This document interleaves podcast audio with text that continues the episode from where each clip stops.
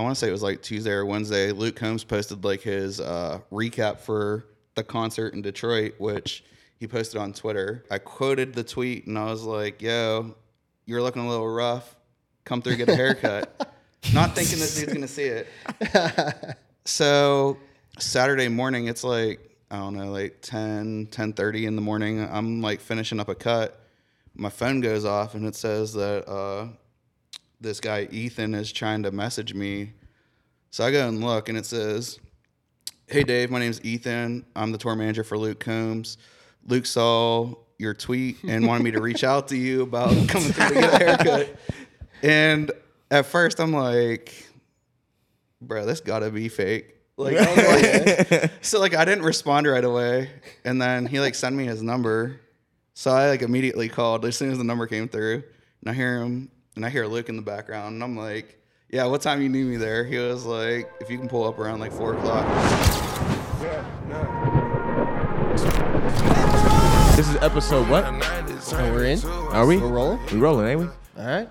This is episode 24 24. of the Athletic Aesthetic Podcast. Let me hear you say it. Athletic aesthetic. My my dog. He's been putting in the reps. fella. Bro, a lot of reps, bro. Practice makes perfect. Yeah, yeah. Well, perfect practice make. You know what?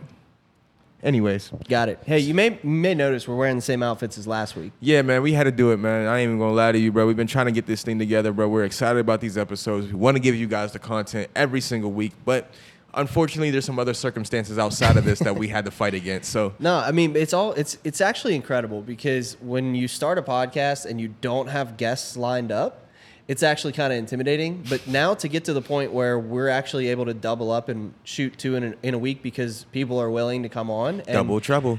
It's it's I'm excited, dude. So Bro, we we did two. excitement. Uh, two, we you know if you're watching this now, we were this is obviously pre-recorded. Yes. Um, but we have a, an incredible guest again today. We have Pittsburgh Dave. You may have seen him on social media. ooh, ooh. Uh, he's an incredible celebrity barber. He cut Luke Combs' hair, and Yes. I mean, people say that that's why Kenny went up on stage was because he was blown away by by Luke's haircut. Hey, it might be, bro. I'm it just- might be the he was- reason why KP got up on stage. he the was just there to get a cut. and That's what really and happened. Ended up with a you know shotgun and a what was it a Miller Lite or something. I don't know. Bro, I don't know, but I, I think me personally, I gotta go shotgun a beer with Kenny eventually. I think we should have Kenny here. Uh, we've already pitched this. We just have him shotgun a beer right here in front of the AA logo. Shit, I'll do one. I probably might not make it work the way that I expected to, but I'll do my best. You heard it here first.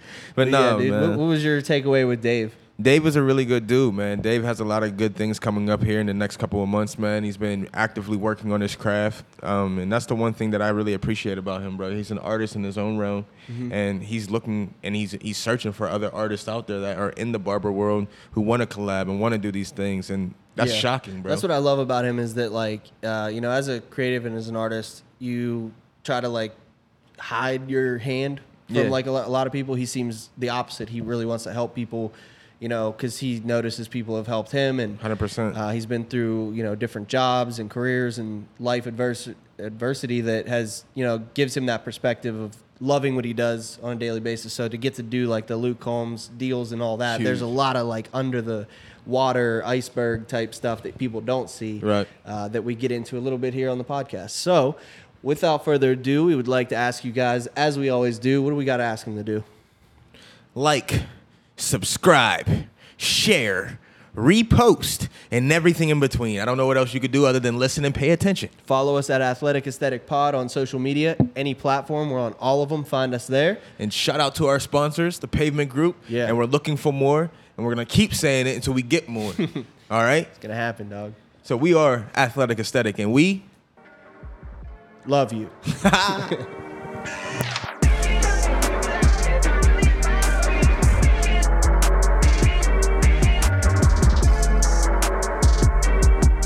That's my goal What- what- as a barber. Like, I want to be able to just do whatever the hell I want when I want. Like, and I'm starting to get to that point. But I have like flown out and done some pretty cool stuff. Like, so I flew to Oregon to cut Granger Smith's band. okay. Um, and got to stand up on the side of the stage while they did their show. And uh, I'm gonna be cutting him. He's actually on like his uh, farewell tour right now. Okay. So he's getting into, I wouldn't say it's like uh, pastor work, but he lost his son four years ago. Today's actually four years since he Wow. lost his son. And uh, he's helping people who have gone through like losing a loved one, and uh, that's kind of like his focus is like helping people find their purpose after Right. a loss. So uh, I'm thinking I'm probably going to cut them again for the Pittsburgh show, and then we're going to the one in Columbus as well. So, and then I'm going to fly down to Dallas Fort Worth for his last two shows. Oh, that's gonna be nuts. Yeah.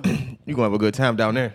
Oh yeah. Getting a little Texas bit is a wild, fun. a little bit wild. You know. Now, Texas, Are Nashville you are my two from favorite. Pittsburgh originally? Yeah, so I was born and raised here. Grew up in Swissvale. Uh, went to Woodland Hills. Damn. Went to high school. Dude, with, we, that's a second Yeah. Woody High.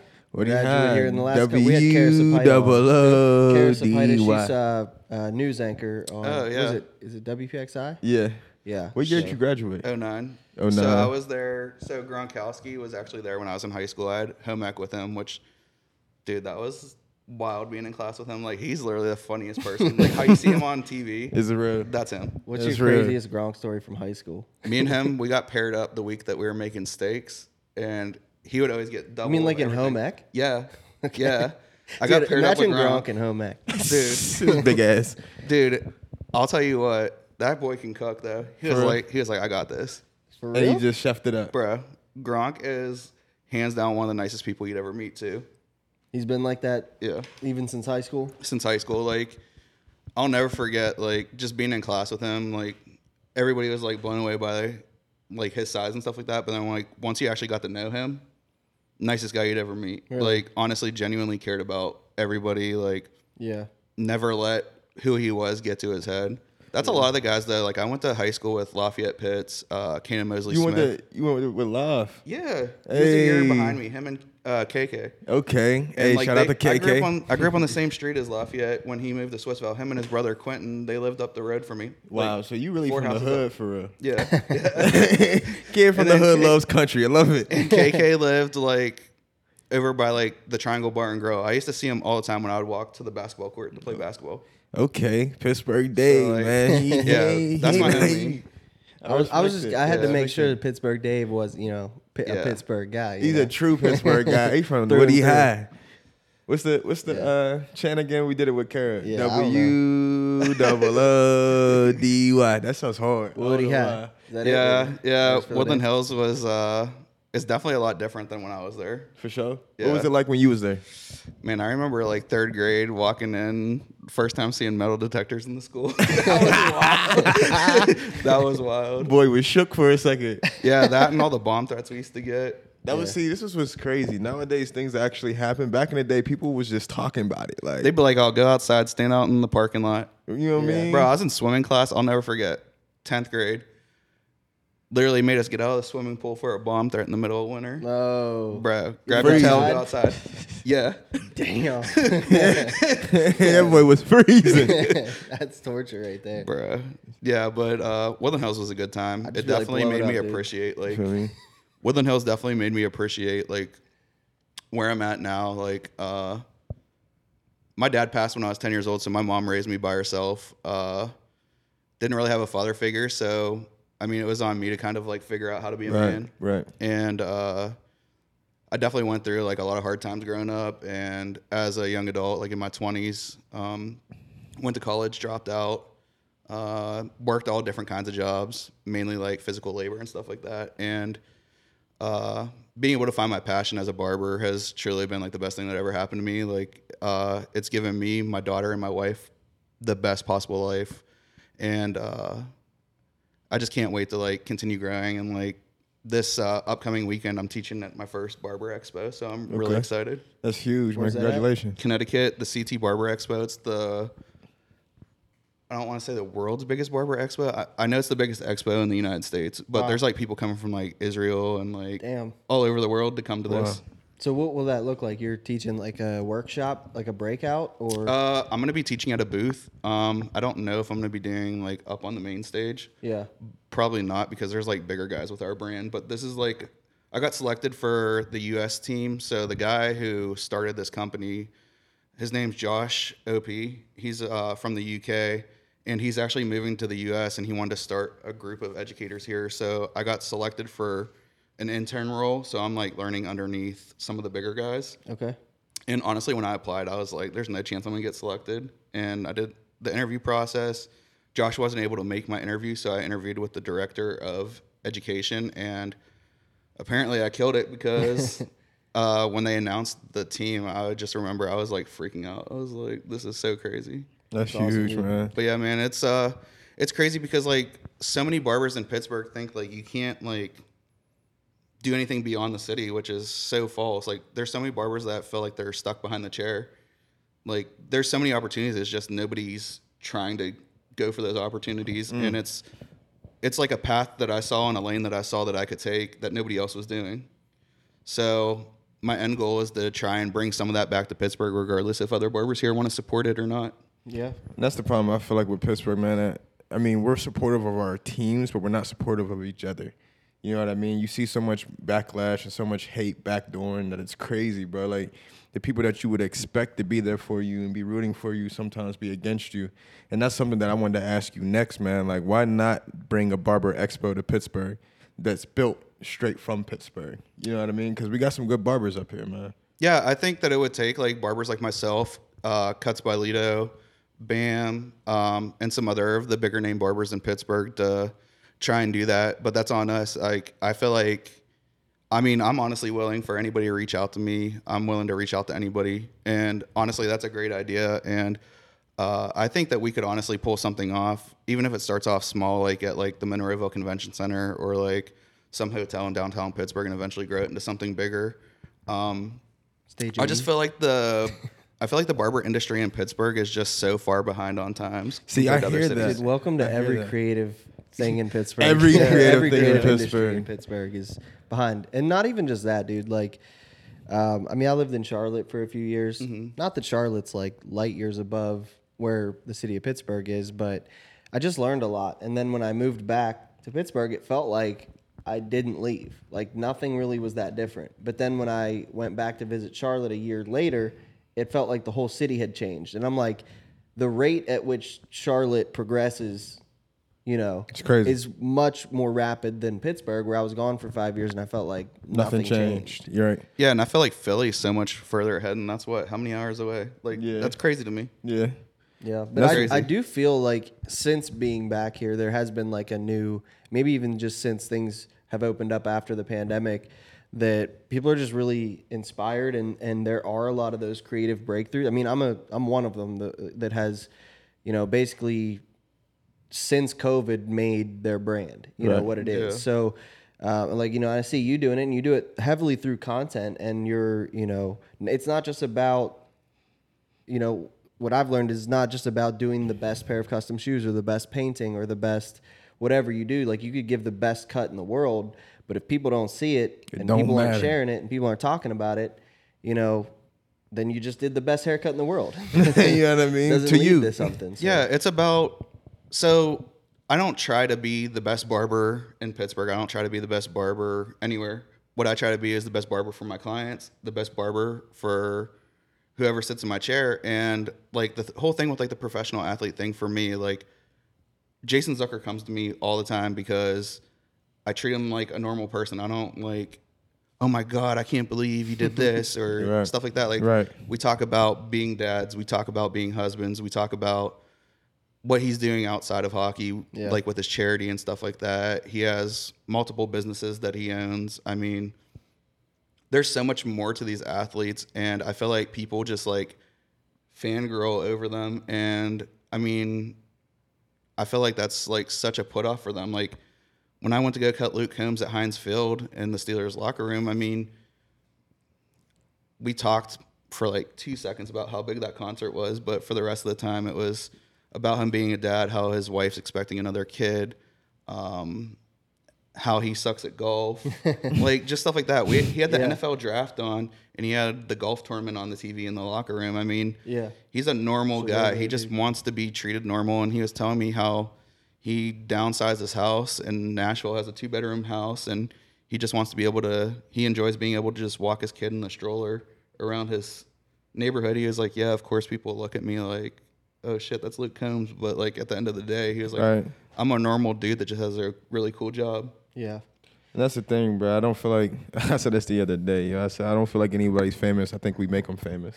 Yeah. Right. So with that said, man, like we're natural people. We're human beings. You feel me? Like everybody that's going through something is going through something in their own right, in their own realm. Especially with athletes, like or artists like Luke Combs, or eventually on how you two will be in the city. Right. It's like you're not trying to get famous. You're trying to do what you love to do. You know what I mean? And that's something that is very important to remember is that we're human beings outside of what we do. And like you said with athletes, right? We don't often get seen as human beings outside of the sport. It just doesn't it doesn't look like that, right? Because when you watch it on TV, we do it at such a high level. They do it on a level that not too many people understand. These kids, these adults see these people as superhuman. Mm-hmm. So therefore, you're not supposed to make mistakes. You're not supposed to keep messing up. You're not supposed to grow. You're supposed to be the best version of you right now every single time, and that's not true because nobody is. Mm-hmm. You need growth. Yeah. Everybody needs growth. Everybody needs time. Just because I'm better at one thing, you might be better than me at other things. For example, you're great at cutting hair, but you, Josh Jacobs just happens to be better at playing football. Yeah. you know what I'm saying? yeah. He can't cut as good as you could cut, but you can't play ball as good as he can play ball. We're just we're all superheroes in our own right, but we gotta see each other on the same playing field. We all got cuts, just in different forms. You feel For me? sure. That's two. yeah, that was good.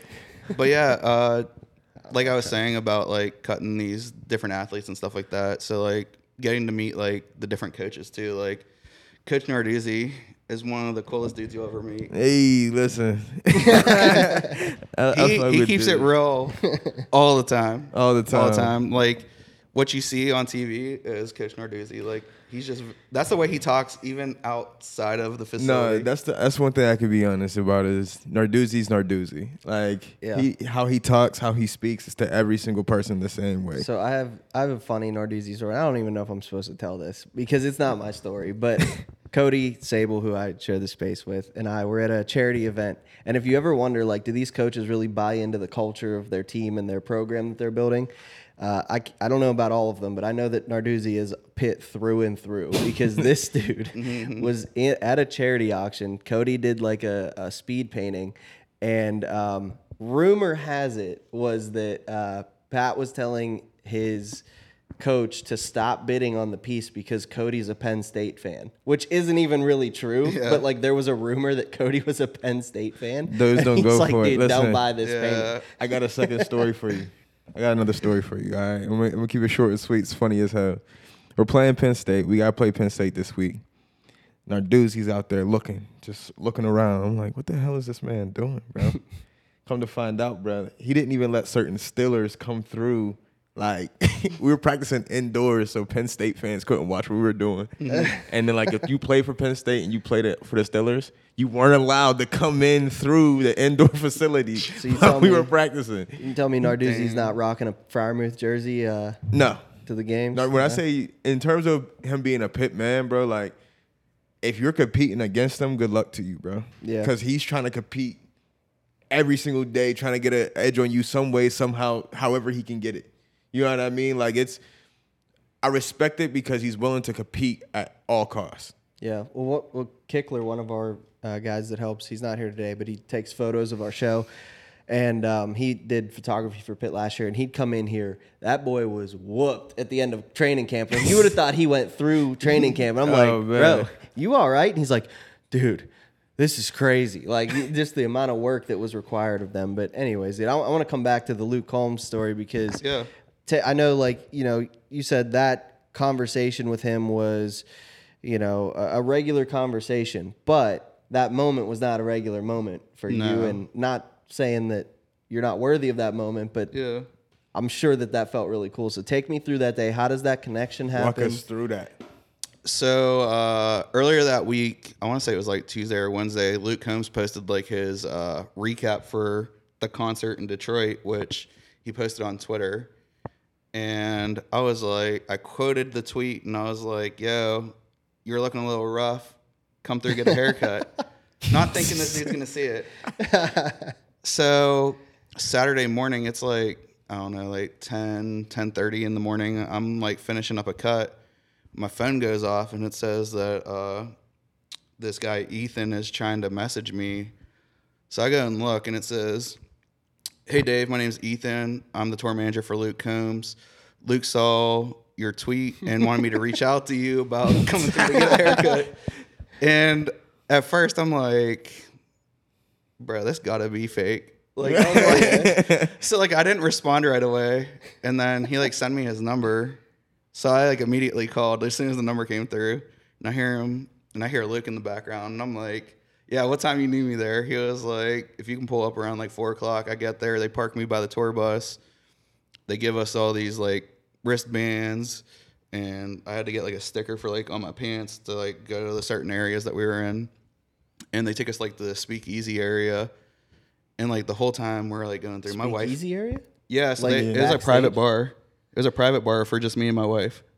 I don't know this, okay? So don't don't look at me like, yeah, dude, you idiot. How Yeah, I you know ain't this? say that. It's a You- speakeasy for a reason, dog. we don't talk about Yeah. it. so me and my wife were like walking through with Luke's head of security, and she just keeps like looking at me, and I'm already nervous, feeling like I'm gonna throw up. And we get into like the speakeasy area. I'm like, I'm gonna grab a water. I was like, I can't start drinking yet. So I they take us. I'm waiting outside the Steelers locker room for like 20 minutes. He's like, I'll be right back. I'm gonna check and see if Luke's ready for you. Literally just stand there with my barber bag, my ring light. Like I'm ready to cut. Stand there. We go in. Luke's sitting there with all his boys. He so Luke brings this couch. I don't know how long he's had this couch, but I mean the leather is literally ripped. Like he was like, I bring this to every show.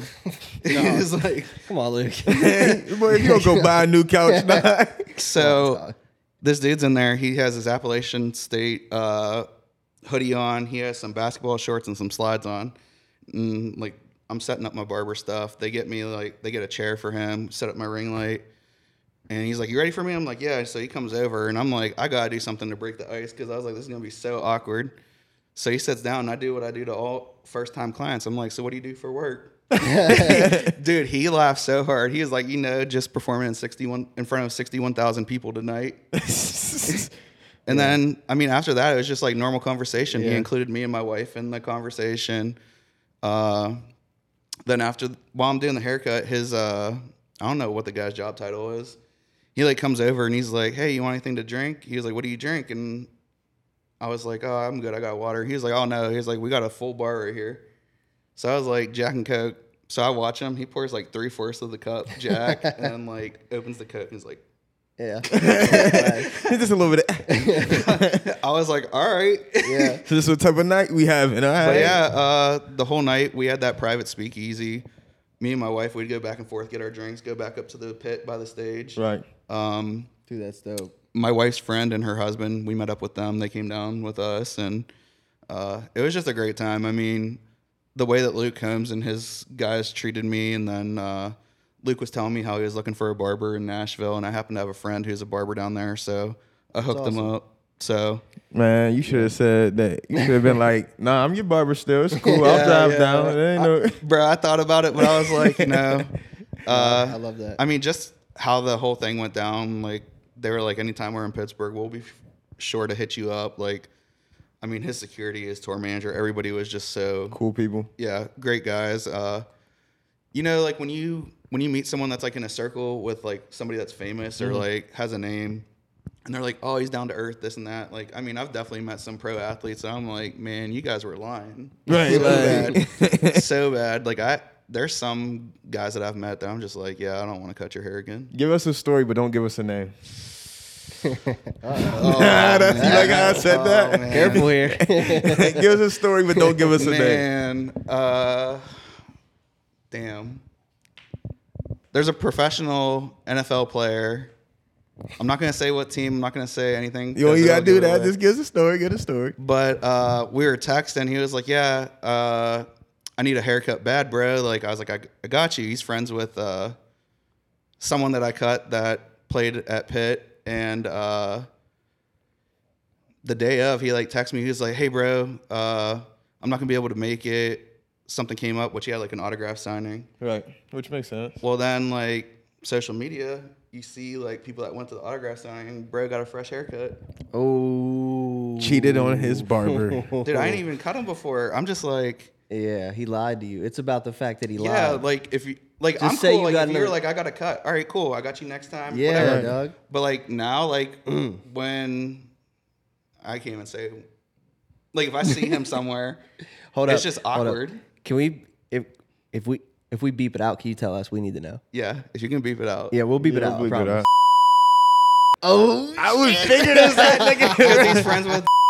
Yeah, that's how I was like. Soon as he said he used to play on pit, I said, I know exactly who the fuck it is. 'Cause Yeah. he was like, hey, we'll cut that out though. Cut Yeah. that out. Cut that out. But bro, I was I was low key super salty about that. I was like, damn. I will be too. Like literally, I like I was gonna order a jersey, Yeah. bro. I took that shit right out my cart. that shit out here.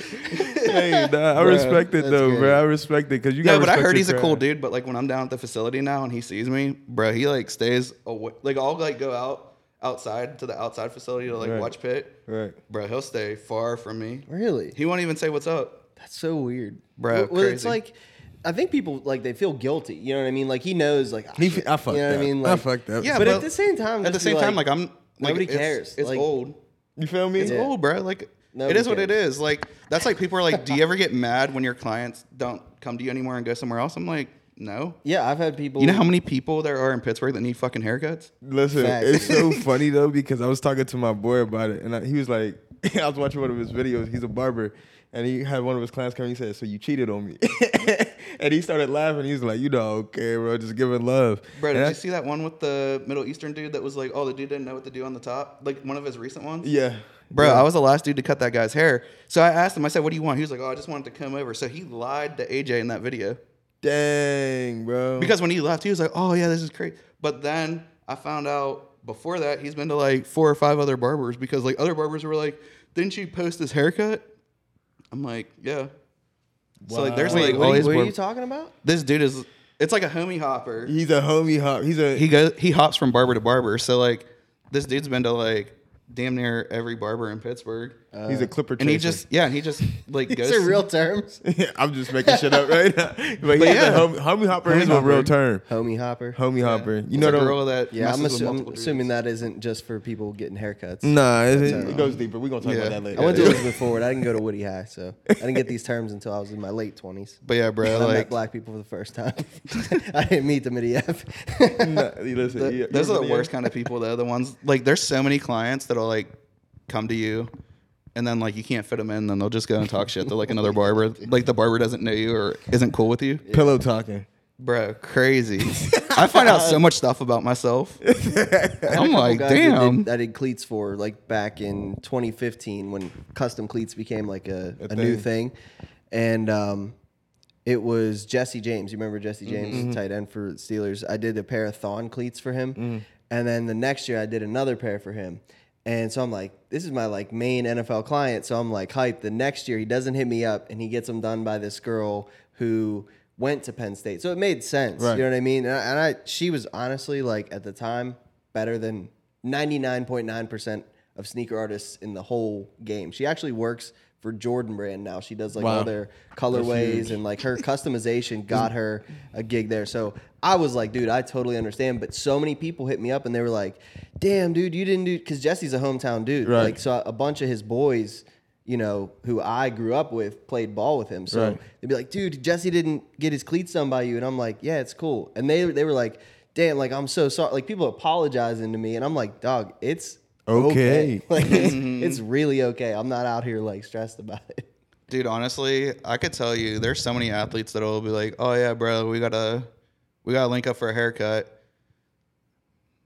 Never, Never happens. happens. Yeah, but I mean, like they'll like they'll message me so many times. Like, there's a pitcher for the Pirates that's been doing that to me recently, and I'm just like, "Here's my here's my booking app. Quit messaging me." Like, yeah. I'm tired of you. yeah, either Yeah. book and put a card on file, or like I don't know what to tell you. Like, I'm to the point now where like I can't really accommodate that stuff unless so like Jason Zucker, like I come in on my days off for him, but he knows like Monday and Tuesday I'm off. Yeah. And regardless if they got a game that night or whatever, he'll like hit me up and he'll be like, Hey, this is the time I'm available. He's like, if you can't do it, he's like, I'll get you another time. He's like, I'm not gonna go nowhere else. Like he's the, one of them dudes. Like He's a loyal dude. yeah, and I mean, Jason knows like if he hits me up and was like, the only time I got is like 5 a.m. I'll be there. Right. But he he takes care of me. He respects my time. He pays me well for coming in because he knows it's my time off. And those are the kind of clients that I appreciate. Like I don't care if you're famous. I mean, there was a Steeler who was on. He was like a third string guy. I was cutting during COVID, like pulling up to his place, Right. and he would like, "How much?" And I would like, I would give him shot price. He would try and lowball me and Venmo me ten dollars less than that. I'm like, Bro, it's I'm like you play for the fucking Steelers. and you over here trying to lowball me, bro? He tried giving me twenty five bucks for pulling up. Damn. I was like, Wait, you pulled up to his crib? yeah, at down south side, right by uh, McCormick. Oh hell no! Cause that's a hundred. That's a hundred dollars immediately, at Why do- least. Why do I know who you're talking about without you saying it? You don't even have to. You don't even gotta say. I know who you're talking about. You don't gotta say Bro, that. I was like, But what's crazy is though, man, like it's just an appreciation of craft, right? Same thing goes mm-hmm. with being an artist. You know what I'm saying? Like you put in how many hours learning your craft, right? And we were expecting somebody to respect that. Unfortunately, we don't always got those type of people out there that respect your craft for the same things that they're doing with their own personal craft. So I want to say I respect what you're doing, man. But there's another side to this, okay? So I want to ask you a question. Very simple question. Very simple question. As a barber, where do you think you need to improve most? Mm, tough questions is my that thing. is a tough question. Um, They're my thing. That's what I like to do. so I feel like I'm pretty well rounded. Um, I would say like I don't really use enhancements, and when I do, it's very sparingly because I use it for like maybe like a picture or something like that. Right. But outside of that, like because of like my new like role that I'm taking on with the education, I guess like the public speaking side of it and like being able to put into words why I'm doing certain things. Okay. Dude, that's why you're different because if you ask any barber in the world what they could improve Nothing. at, it's Nothing. not public speaking. It's not. But not. your answer was public speaking. that's That's, how you I know your respect you. brand is like on another level. You know what I mean? Because you've already you've got like ah all this extra stuff. I can get better at like the craft. You could always get better at your craft. But when you identify like, but to get to my next level of my business, like I got to get this. That's yeah, respect. I mean, like That's any respect. barber that says that they don't have something in their craft that they can work on are the ones that plateau and never. They're gonna be that stale barber in a couple years. Like, I'm 32 years old, so I'm not like young like a lot of these up and coming barbers. Like, I'd say there's a lot of like really young barbers that they focus on one thing and that's all they worry about. They don't go and take these advanced classes. Like I flew to Tucson and took a two day class with this guy named Barber Phil, which he's one of the best barbers in the industry. I paid like three grand total to go to this and put myself in a nice hotel, stayed in downtown Tucson. But he took care of me the whole time I was there, like took me out to eat, took me out to do all this fun stuff. And then two days of tw- two 12 hour days of hands on like shear work because my fading's cool. It was the scissor work that I wanted to learn to take my haircuts to another level. And then he taught me like content stuff and a lot of barbers like they look down on people for oh you're lame you went and took a class man bro why you spend all this money to go to the barber expo but at the same time their scissor game their fading game their content whatever is keeping them where they're at and that's why they're stuck behind a chair and not being able to do phone something and show them their Instagram page when they ask you that. yeah, it's just like, let me show you my DMs. Yeah. Why? Like, in athletes, they want people that care about cutting hair. They want people that take their craft serious. Because I can't tell you how many of them have been like, yeah, man, like I didn't know where to go, so I just went to Sports Clips, or I went here, Right. or I went there, and I mean, there's some that are like you can just. Te- he was like, I could tell the guy just didn't care about cutting hair. Right. Like he was just doing it because it was an easy form of him to get money. So, going from high school, were you cutting hair in high school? No, or when did you start cutting hair? When I was 27. Wow, so this is like a new venture for you. Yeah, so I wanted to cut hair when I was in high school. Like it was something I wanted to do. I wanted to pursue barber school, but like my family is very like everybody's educated. Like I was the first one that didn't graduate from college. Mm. Damn, that's crazy. Out of 20 27 grandkids. now that's Wow, different because you usually hear it the other way around. I was just gonna say You I'm the first one in my family to, to go to go to to college. graduated. Yeah, so and my I barely grand- did that. So My grandfather, he taught at Duquesne University for 46 years. okay, My grandfather has a private psych- psychology practice, family practice. My grandmother does the same thing. My mom was a teacher. My mom had her master's in early intervention with autism.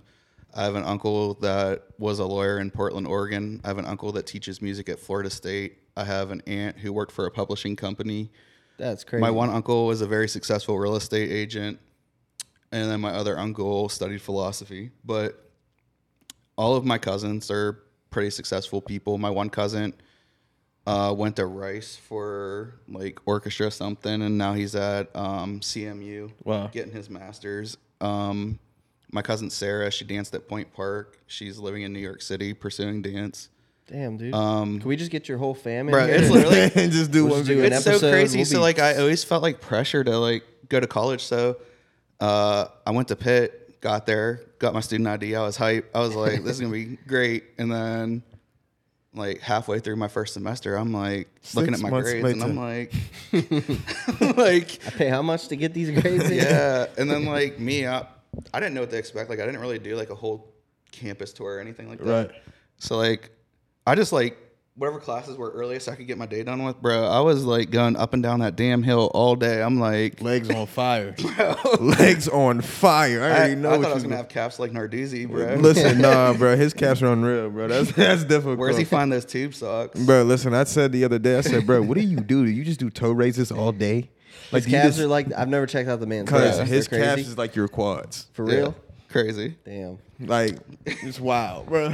But yeah, like my my experience at Pitt was great. Other than my grades and stuff like that, like I got to meet a lot of cool people. I'm still friends with a lot of people that I had class with. Um, So what what happens when you leave? I left Pitt and just worked like all kinds of different like First job Crazy out of jobs. college. first job out of college. Uh, man, I used you guys aren't gonna believe this, but I used to do like uh, it's called biohazard cleanup. So like we would clean up after like someone killed themselves or unattended death. Dude, I follow some this is some freaky shit, but I follow some accounts that are like bio cleanup Bruh. type shit. I don't Wow. how you did that. It's not bad, honestly. Bro, honestly, okay. Unattended death, it smells, but like someone shoots themselves, like or like you go and clean up like a murder or something like that. There's no smell. It's just like depending on how long like the blood and stuff is been sitting. It might. My get, like- sister's a mortician, so she works Hold on. closely What's with up these. with y'all? Hold on. Time out. Time out. Time out. Time Yeah, yeah. out. Yeah. You said after somebody shoots himself, it's not that bad. Don't smell nothing. bro. There's no smell, nothing. Okay, here's so there ain't no way. dog. My This is your first job. Right out. Yeah. first of all, how do you yeah. get into that? That's what I wanna know. Usually gotta it's know. like ah, we're I was good at like working with my hands, so like I was That's- like, so like what it how they so Run Run it didn't- back. Run it didn't know back. what Run it back. Run it back. All You right, so explain first this. of all, the interview process, I wasn't sure exactly what I was getting into. They were just like, yeah, we were store places after like some sort of Oh, that's good damage. marketing on but- their end. Well, before it was like mold and like water damage, and then they were like, hey, we're gonna throw you in on the, the bio side because they're like, you're really good, and I'm like, all right, cool. No idea what that meant. no idea. I was just like, they're like, it's an extra five dollars an hour. I was like, sign Bet. me up. Sign me Bet. up. And they're like, you get your own truck. I was like, cool. So I'm driving around a Mercedes Benz like Sprinter van, which are just throwing these bags of like with blood in it. Which I'm like, once I get to the job site and I like see this stuff, because they're like, oh, here, put this suit on. So it's like Tyvek suit, and then you gotta have like a respirator and all this stuff on, bro. I'm Tell me- Italian. My cousin does that job, but he do, it's not recognized by the government. His name's Uncle Tony. We don't talk about it. But bro, bro, I'll tell you what, it was a crazy job. I did that for like two years, and then after that, I got into the carpenters union. Okay. flooring. I did a normal job. so after, hey, listen, Yeah. this guy was like cleaning up these sites. He's like, someone's gonna have to put new fucking floors in here. Yeah, He's yeah. like, I, I need to know. I, got need to know. it. What's the most craziest scene you pulled up to? Uh, Trenton, New Jersey.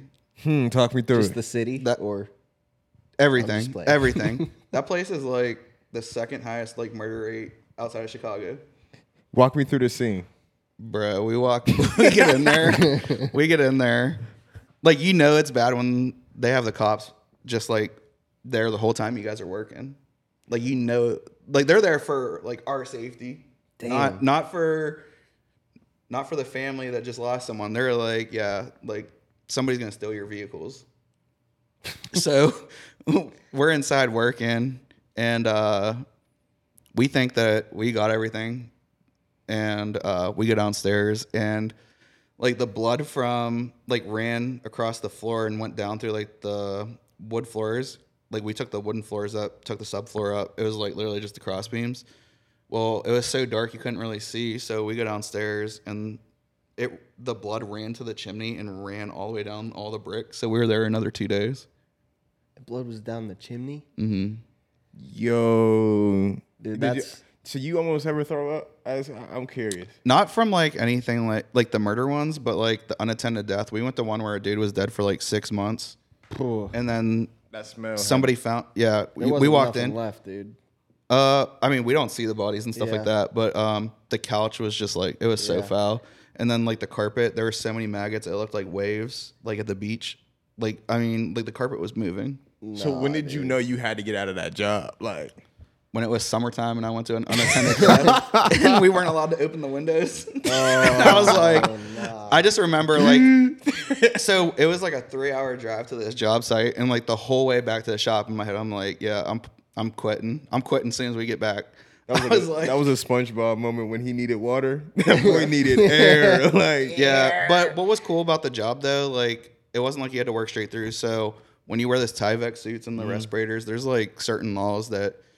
Uh, I think it's like you work for an hour and then you have to take like an hour break Okay. to give your body time and like you gotta Recover. like, hydrate and stuff like that. Yeah. So we were getting paid a full wage when realistically, like in a day, we'd probably do like five, six hours of work, but we were there for 12 hours. Listen, man, whatever you got paid, you earned that shit. You I- earned know, it. I- I'll tell you what, that was probably one of the better paying jobs. Really? Yeah. I yeah. believe it. That's a story you could tell your grandkids for the rest of your life. Because I'd have never expected you to be working. I mean, y'all know you cut hair, Yeah. bro, but cleaning blood. Yeah, that honestly, the blood wasn't even like I said, it wasn't even the worst part. And then I would say the worst job I ever had was working at Kennywood in high school.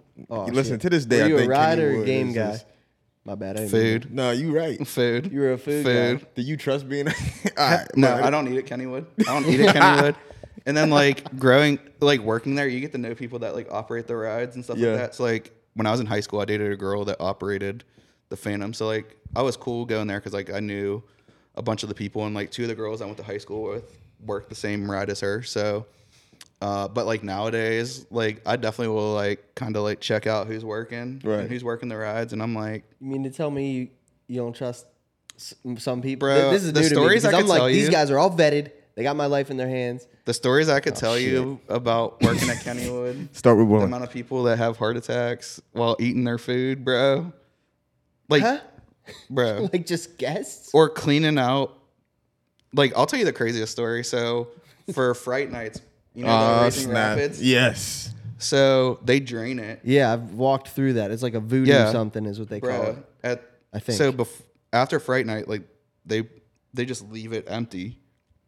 So, at the beginning of the season, they have like the maintenance guys and like whoever wants to volunteer to like go and help like clean it mm-hmm. out so they can fill it with water.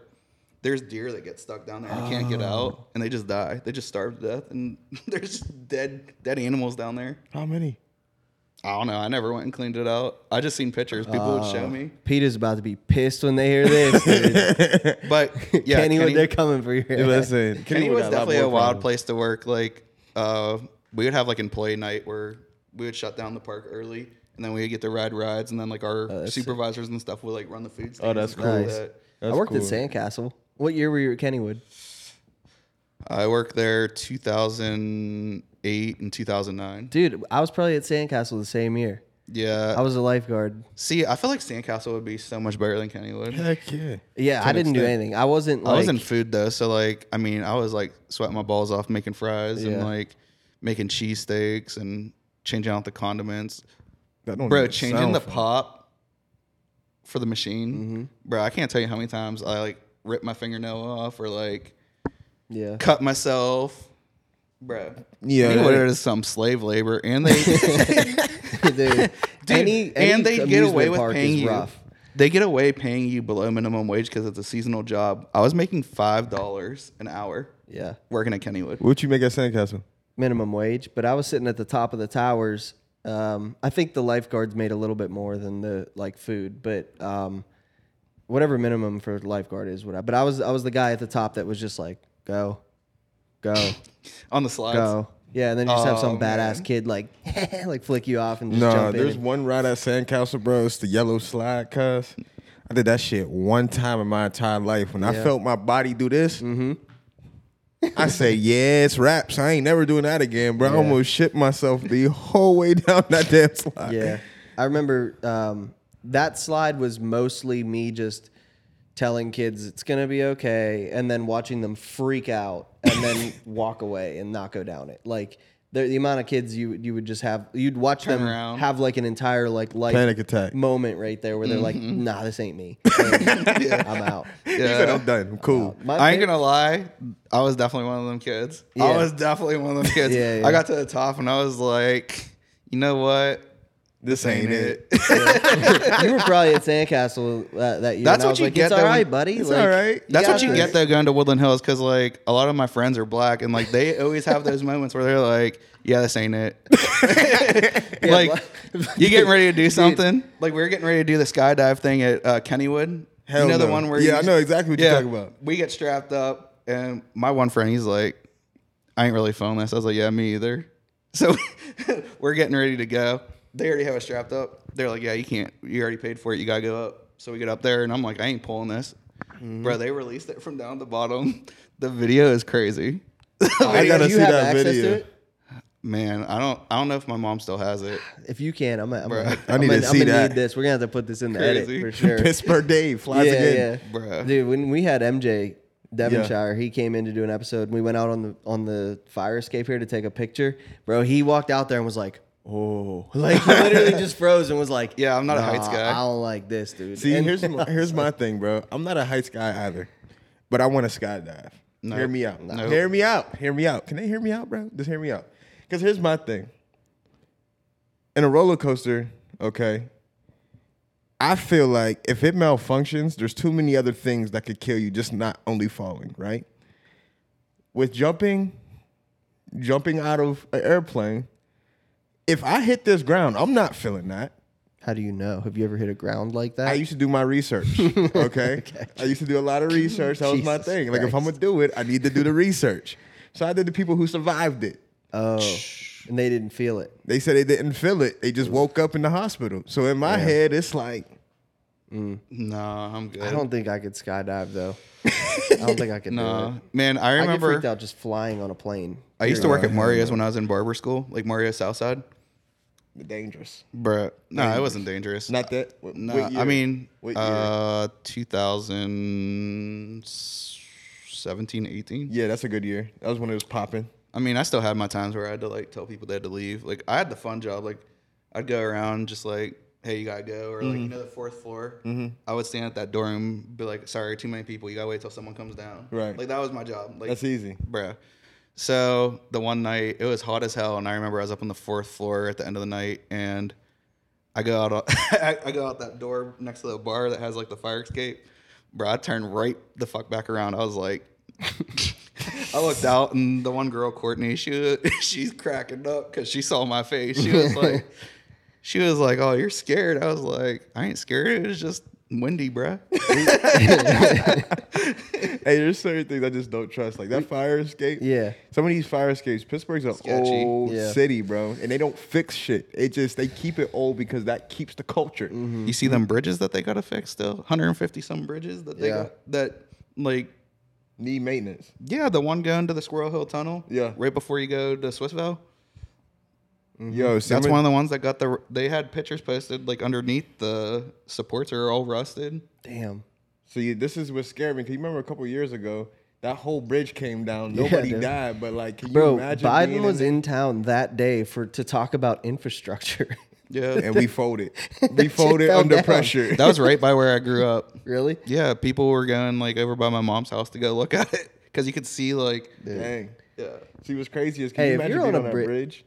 I think I was about to say the same thing. Jinx, if you're bro. driving across a bridge and you feel that shit going, Bro, I don't even know what I think. What At do that you point, I'm do? paid. That's are you what I- flooring it? I'm- Are you flooring it? Hell it? no, I'm getting paid. You're if not I making live. that. Nah, dude. You don't know if you're You gonna You tell make me it. you're not gonna. My floor wife's it? gonna get paid. My wife and kid are gonna be straight. Bro, I'm flooring that shit. And, you know, and if I realize I'm not making it, I'm shoot, I'm going off the side because I'm gonna land on my own, not with this thousands and Bro, see, thousands but of here's the tons thing. of Y'all concrete. act like I'm the see worst these- person to get into You see these to hit. superhumans? I think I could tuck and roll it. Bro, if you hit my car, if you rear end me, I'm opening my door, rolling out, acting like I'm dying. I'm getting paid. I'm getting paid. you one of those type of guys. I got I got rear-ended in the tunnel last year. It's I never got my up. car fixed. First of all, we gotta we gotta say pause. Y'all both talking about getting rear-ended. I'm confused. That that's a come up, bro. I'm getting paid, dude. But you're getting paid. okay, listen. I tell you this right now. There's only one time where I'm like, should I keep this going to get more money? So I got in I a hit and run. Mm. Bruh, first of all, they hit me, bro. And my dog in the back yelped because when they hit me, she didn't have like a, a mm-hmm. strap on or nothing, bro. She flew from one side of the car to the other. But then I hit my head off the steering wheel and I like open my eyes and I see dude backing up. But the police took like 30 minutes. I'm still in the whip, like low key stuck. I'm like, maybe I should like make this a little bit more for insurance. Bro, if you don't have that thought, you're lying. You if you say I you don't have that thought, you're crazy. You know what Bro, I mean? I went into a Jimmy John's the other day and the floor was mopped and there was no sign around. And I thought, hmm, if I just my neck, my back, my neck, and my back. I didn't do it though. I'm not a piece of Bro, shit. so uh, the plaza I work in, we have a Mexican restaurant next to us where my suite is. And the one night, uh, something caught on fire there. I have clients that all live near there, and like, you know how people are in like the Facebook groups. They're like, oh my God, uh, the My Salon suites are on fire. I'm like, please God. Because like Burn it. literally the week before, since I'm looking at storefronts, I had to get um, like a bigger insurance mm-hmm. for myself and stuff like that. So I just put my suite as my business address for now because I'm going through the county to get a small business loan. Mm-hmm. So they had all these requirements.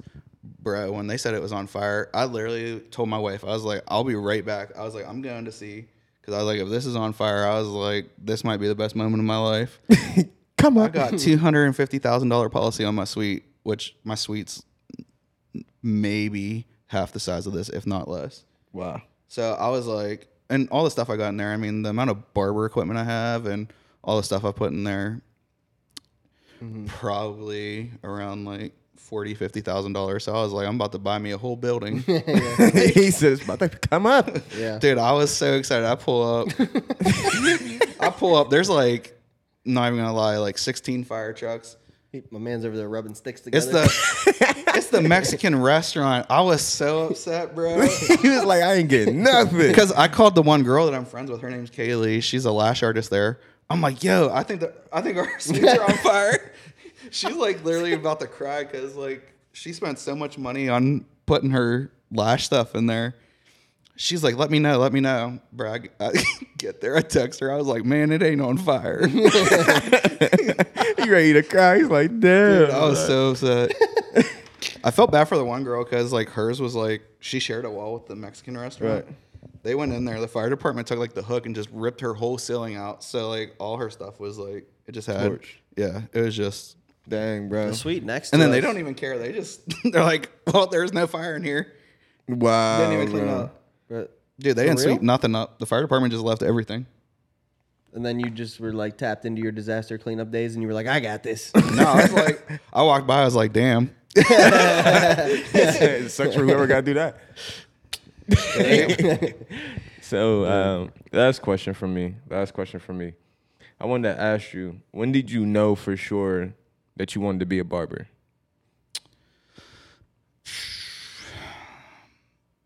Honestly, we had like a layoff from the carpenters union and like it was a thought in my head for the longest time. Like I said, I wanted to do it since I was younger. So I was like driving home the one day and for some reason there was a detour and at the time I was living in Delmont out like by Murrysville and I ended up going past where the barber school is mm-hmm. and I was like so I pulled into the parking lot and I'm like, when's your next class start? And they're like, uh, three weeks. I was like, sign me up. Ever And- since then. I'll tell you what though, there's a couple times that I was like, damn, was this the right choice? Like when I was going through barber school and my money was tight, when I first got into a barber shop and like I don't know. I feel like I was under the same impression that a lot of new barbers are like, oh, once I get this license, it's over. It's Like, cracking, Yeah. right. Bro, I'll tell you, the first barber shop I was in, like no fault of the owners, but he brought me and another new barber on, so we were like kind of fending for ourselves with the walk-ins. Right. Um, I left there, went to this place out in Greensburg called Comrades Barbershop, and uh, Greg was just like very honest with me. He was like, you know, there's eight barbers here. He was like, I don't really know about bringing on another one right now.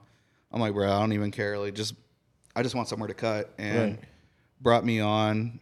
Um, and like I knew it was going to be growing pains, so I just watched the guys that were busy, saw what they did, how they did their customer service, and uh, the best advice that I got from Greg was take what you can from everybody. He was like, not everything's going to work for you the same way it does for them. So, what he says, focus on what works for you, and uh, constantly just keep trying to grow and get better. So, when I wasn't busy, I mean, Greg has two barbershops. Dude's busy from like 7 a.m. till he's there after all of us left, still Right. cutting hair. So, when I'd be there, I just go sit in the back and watch him cut hair. Right. Dude's a man of very, very few words. In the time that I worked for him, I think we probably talked for 20 minutes total. Wow. Like, just like he's one of those guys. He's he's very serious about what he does, and he like when I first got hired. I mean, obviously we had like a conversation, but uh, I don't know. I just saw like his work ethic and his drive, and it kind of like inspired me. Seeing like the kind of life he has. He has a really nice house, amazing cars. I mean, I don't know. It's just crazy because like he came from Kansas City with nothing, opened a barbershop, advertised it as 24 hours, seven days a week Damn. worked by himself, would show up whenever anybody wanted to cut. His whole story is crazy. I don't I don't know his whole story, but uh, I listened to it when he was on a podcast, and uh, it just inspired me. And then like when I went to my suite, um, I moved 45 minutes away from comrades, and uh, I remember like my first two weeks, I probably did like six haircuts, and I was like, maybe I should go to a barbershop and. I just kind of like just bet on myself and just kept posting on social media, kept offering free haircuts for people to come try me, posting in Facebook groups, getting banned from Facebook groups. Yeah. you gotta Who go was, through who was your first like big client that you had? so I'm not even gonna lie, when I was in barber school, I got Teddy Blueger and Zach Trotman from the Penguins while I was still in barber school. I hit him up the one day. I was like, "Yo, when you guys are here for training camp, let me cut you." And he's like, "All right, bet." So they hit me up, and I was still in barber school. And if you miss school, like every every day that you miss, I think is like ten dollars added onto your tuition or something like, or ten dollars per hour or something Sheesh. crazy like that. So I'm already like in trouble with the barber school because like nobody wants to be in school in the middle of summer. So I'm going fishing, swimming, like, just missing school. And my instructor's like, Dave, you know, like you can't. I'm like, I'm going. Like I was like, I don't care what you guys say. Right. so I I get there. And I'm cutting them in the hotel across from the Penguins practice facility. I definitely lied. I was like, oh yeah, I've been doing this for years. Like, cut them up. Uh, they were super cool though. Like uh, really nice guys.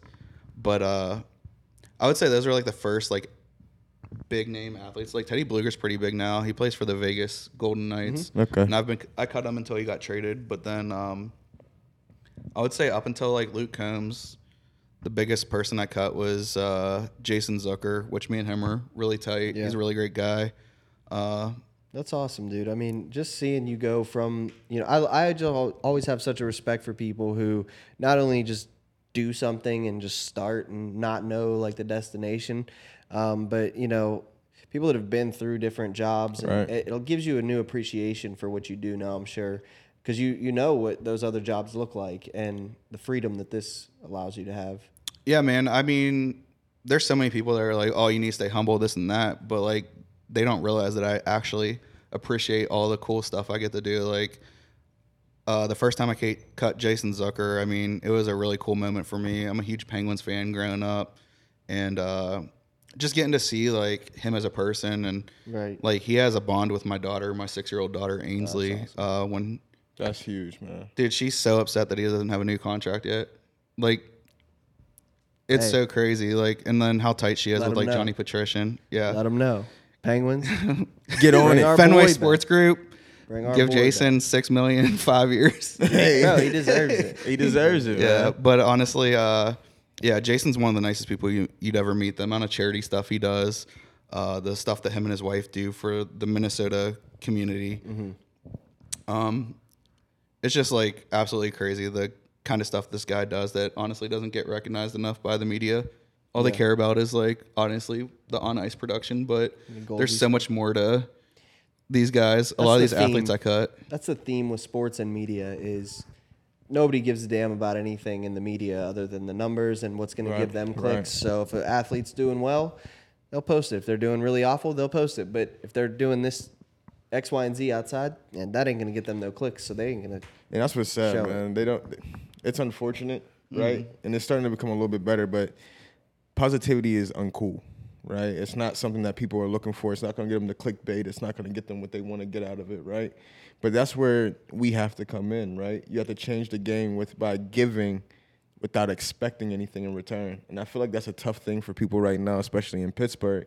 Is a lot of people give, but then always expect something in return. Bro, I got, I got the best merch idea while you were just talking. a red hat, and it just says, "Make positivity great again."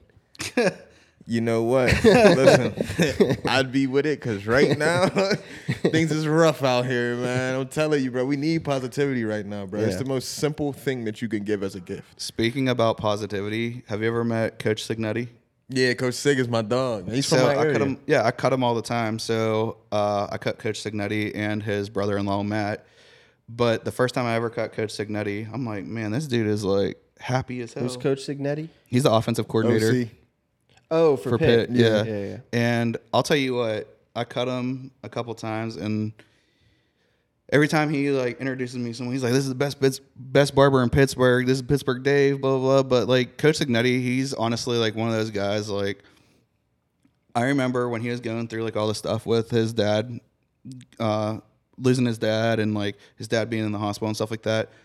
Not once when I was around him or cutting his hair or seeing him at the facility you would never know anything was going on in his personal life. He's one of those guys like he doesn't let that stuff kind of show, but he's also like regardless of what he's going through, he was still at the game the day that his dad died. He coached the game, did great, and then like how he just handles everything like He handles adversity yeah, really he's well. he's very like that dude is just so professional. Always has something good to say. Um, he saw my daughter after my daughter lost her soccer game two weeks ago. My daughter had a great game, by the way, and Had to put that out yeah, there. yeah, my daughter Ainsley killed Shout it. out. But uh, Give her a shout out real Yeah, quick. man. yeah, you did great, Ainsley. Very proud of you. But uh, Coach Cignetti, I mean, he just talked to her about like, no matter if you play well or not, like as long as you have passion for the game, that's all that matters. And just like the conversation he had with her about her playing soccer and her wanting to pursue sports and stuff like that was pretty cool. And I mean, obviously, he didn't have to do that, Right. but he's just a great all around guy. And uh, I'm very thankful to have somebody like him as a client. And then another guy I want to give a shout out to. I have to give two shout outs Johnny Petrishen and, Peasy.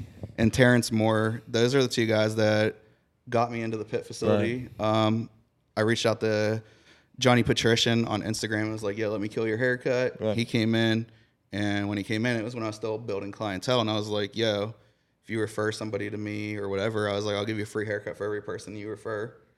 So then he just started bringing guys from the football team. He was like, "Put me down for two haircuts." he was like, so he brought Nate Temple Temp. and then he brought Terrence Moore, and then like they just kept coming all the time, and they would like send other guys like Blake Zubovic, uh, Gabe Houy, like all these guys, and then the one day I was like joking with John, and I'm like, "You gotta get me down at the facility, bro," and he was like, "All right, I got you," and then he had somebody from the uh, football operations reach out to me and they're like, "Hey, you want to come down, check out the facility, and do a haircut?" I was like, "Yeah, cool."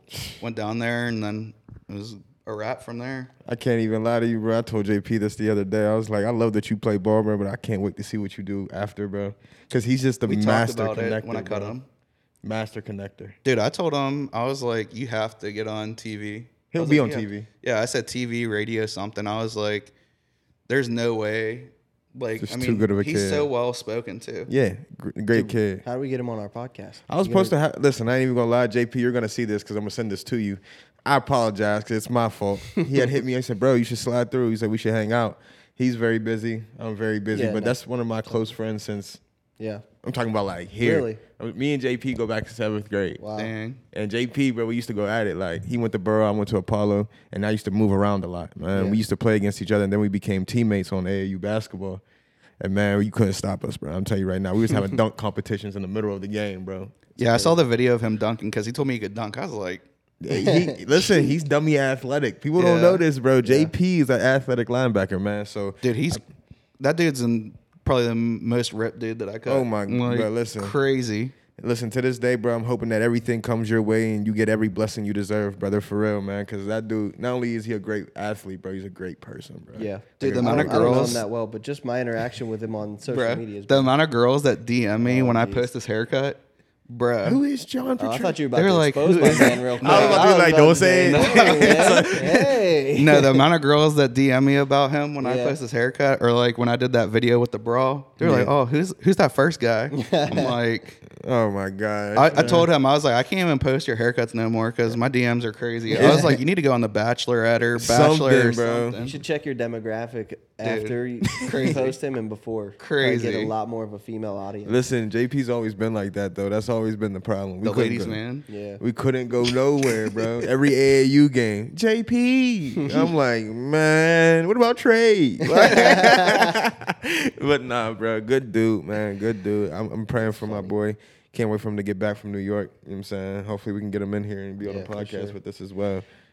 Uh, I want to end it on this. I've been staring at it the whole time. Die Legend. Uh, what does Die Legend mean to you? So my mentor Chris Bossio owns Team 45, and that's their slogan. And uh, just the way that uh, the way that he carries himself, the way that he cares about his business, and the way that he cares about barbers that truly want to get themselves to financial freedom. So it's not like, oh, just keep raising your prices, do this, do that. Like the mentorship, it's pretty expensive to get into, but you have 24 hour access to him. We have a Discord group that we share our wins, we share what we're doing with our business, Right, right. stuff like that. There's guys that are light years ahead of me. Uh, my one boy Jordian, he's actually nominated for Rookie of the Year. So we have a Barber Grammy thing this Saturday at the CT Barber Expo. Mm. You won a re- You just won. What was the award you won? Uh, I won Barber of the Year last year for Associated Hair Professionals. I got man. the cover of their magazine and six Yeah. pages on the inside. But yeah, um, it's a whole different uh, oh, like award ceremony than that. But Okay. um, my boy Jordian, he's nominated for Rookie of the Year. So I believe he's been out of barber school a little over a year. But in his first nine months, he made one hundred twenty thousand dollars Sheesh. out of barber school, and he's I don't want to get it wrong. I think he's like 20, 21 years old. Like young dude, like this dude. I told him the other day, I was like, "You're gonna be a millionaire by the time you're 30." Like Easily. he's he just bought his. I think he just bought his first or second like multifamily unit like house. Wow. So He's gonna be on 30 under 30. dude, it's crazy. And like, there's like guys like that all in the group. Like, there's this dude Zach. I'm not 100 percent sure where he lives, but he has a barber shop, and then he does like a lot of stuff like that too. Bossio has like six or seven barbershops in Tampa. He has um, this product line, Team 45. It's like barber stuff. He just started uh, Pie Accounting, which is uh, strictly he has accountants that help you as a barber so that you can report your taxes, be able to So it sounds to me like you're saying you shouldn't do it alone. Yeah, I mean, you- it takes a whole team to get to this. Like, Bossio literally changed my career. Like, when I joined this mentorship, I—I mean, I knew how to market myself on social media, but like, he taught me Google business. He taught me like tracking my numbers. Like, I didn't know how much money I was making. I was just getting cash and Venmo and stuff like that. And this uh, Pi accounting service that he does, people think it's expensive, but I mean, three hundred and sixty-five dollars a month for me to not have to worry about the IRS coming at Oh, me. Oh, for sure. I'm cool with it. And like they take care of everything for me. Like they're like, hey Dave, you need to do this or you sh- You should be doing do more of this. yeah. And like they switched me from an LLC to an S corp because this past year I found out I owed twenty nine thousand. Yeah. Yeah. yeah. So like, I mean, they've just they've saved my butt so many times, and like uh, the way Bossio just genuinely cares about elevating you, but like you have to put in the work. Like there's dudes that sign up for this, they pay all this money, and then like you don't hear nothing from them. They're not on. We have weekly calls every Wednesday. it can range from like an hour to a couple hours depending on his schedule. But um, there's different topics. So last week they we talked about opening barbershops and how to go about negotiating leases and stuff Right. like that. Um, it's a different topic every week, but every week he gives you he gives enough time for you to share like if you had a win or like some question that you have or something like that, and then He creates a community for real. yeah, and it's crazy. I mean, this guy does not get the roses that he should for what he does. Like, I mean, this guy has changed the barber industry. And I tell him all the time, we all tell him all the time, like, you genuinely don't get enough respect. Mm. Like, if there was like a Mount Rushmore for bar- the barber industry, hands down, he's in it. He was the first like real barber to make it from like YouTube, doing like haircut tutorials Right. and like stuff like that. And like his story of like where he came from and how him and his wife have been together since high school and like she's been with him every step of the way. Like She's a rider. yeah, and Justine, she's a great great person too. I met her at the Orlando Hair Show, which was when I got my award, and um, just like the conversation that I got to have with them. So I wasn't in. I don't think I was in the mentorship yet when I met up with them, and I went to their Airbnb to watch the boxing match. And I thought I was just gonna like hang out with them, but like he had his whole team there, and the educators that work with him, and the amount of feedback that I got, and like how they genuinely cared about like helping me out and giving me like ideas and stuff like that. Um, it was just crazy, and like how nice Bossio and his wife were. Like he could have just been like super stuck up. But he was And- cool. Yeah, and I think that was like the moment that I was like, yeah, I want to do this mentorship. Like seeing just like the amount of value I got from sitting with him for a couple hours. Right. I mean, it was dope, honestly, and um, yeah. So like, die a legend f- to me. I want to leave something behind when I go. Like whether it's me just giving education or some type of knowledge, whether it's like haircut knowledge or like how to market yourself or whatever. I just want to leave something, and definitely want to be able to leave something for my daughter and my future kids. So I want my daughter to be able to not like my daughter already has a better childhood than I did. I mean, I get to take her to concerts. Her favorite country artist is Granger Smith, and a like we literally take travel. I took her to meet and greets. I take her to. How old is she? She's six, so I take her to like I've taken her to the pit facility for some haircuts. Um, she loves Jason Zucker from the Penguins, Johnny Petrishen. Um, she loves going to pit football games. Uh, this this season, uh, Coach Cignetti said he'll make sure that she comes down on the field That's for like huge, man. pregame stuff. Yeah, my daughter, she's just like, she's all about just like whatever. Like she's big into sports, so anything that deals with sports that she gets to do with me, she absolutely loves. She loves Penguin games. That's a blessing, man. Yeah, She loves whatever you do, bro. yeah, The she's just like extra. she's like She me. loves feel dad. Yeah, but me? I mean, the experience. I think her like actually knowing the athletes though that are out there. Like That's huge. when we go to the Penguins games, all she cares about is when Jason's on the ice, Yeah. or like when we go to the pit games. Uh, like some of the guys that I cut that she's met, like Terrence Moore, uh, Jason Collier, guys like that. Big J. Yeah, she's just like she's so invested because she like knows the guys personally. Right. So I think that's like, like the first time I took her to a Penguin game after she met Jason, she was like, "Oh, like he actually like does play," because like she saw him in warmups Yeah. with his helmet off, hmm. and she was like, I think it hit her like at that moment, like, Like, oh. that's crazy. My dad cuts him. So my last question, I said my last question, my last question last time. This is our favorite, con- well, my favorite concept because he kills this concept. If you had to build an NFL jersey right now, first things first, what team are you picking? Second thing is, what are they gonna look like? Like, what's the swag on them? Dang, you're asking the wrong person because I ain't a fashion guy, but I definitely would do something with the Steelers jersey. Like, I mean, Okay. I get that it's classic. Talk to me, walk me through it. I just love. I, love. lo- I so, love like, I watching love you the do this concept. segment. By the way, this is like this is a treat to me. I love the for concept. it. You know the Pirates one with like the cursive Pittsburgh. Yeah. Yeah, dude, something like that with the Steelers, like Steelers and cursive like that. Like, I Okay. think that would be dope. Like, I don't know why, but that's like my all-time favorite jersey is the Pirates one like that. That is sick. And then like something different with the helmet. What's like, the helmet? love- man, Would you ask I him? don't know. It- what's the helmet gonna look like? kind of like how the obviously it's like the same color scheme that they have now, but like an S, kind of like how the Washington Commanders, Okay, hmm. how they have that W. okay, I just think that's so hard. okay. I don't know, but there's always like I mean I know I'm probably gonna get a lot of crap for saying the Steelers jersey because like that's just traditional. Right. Like you can't change what ain't broken. We had Benny Snell on, and he redesigned it as if there was no tradition that he was ever worried about. so Yeah, don't worry about it, dude. But yeah, we, uh, that up. And then me, like I guess like the second one, if I had to choose, would be the Penguins. Just go back to the Robo Penguin and then Yeah. do some like crazy like color scheme with it. Yeah. I, I'm honestly a big fan of like the gradient gray one that they did. Yeah. A lot of people hate that jersey, but like that's my childhood. Bro, Bro. I love that. I love that jersey. I was I was a Penguins fan when they sucked. Like I was a fan of like Marty Straka. Like, mm. Nobody knows who that is Yeah. if- unless you're a real Penguin fan. Trust me, I, I was there. he said I was there for. I remember. I'm not even gonna lie. My junior year of high school, I cried when Detroit beat us. Cried when we Oh lost yeah, in the Stanley when Cup. Osgood Oh, came in and shut, Oh, my Dude, God. we should have won that.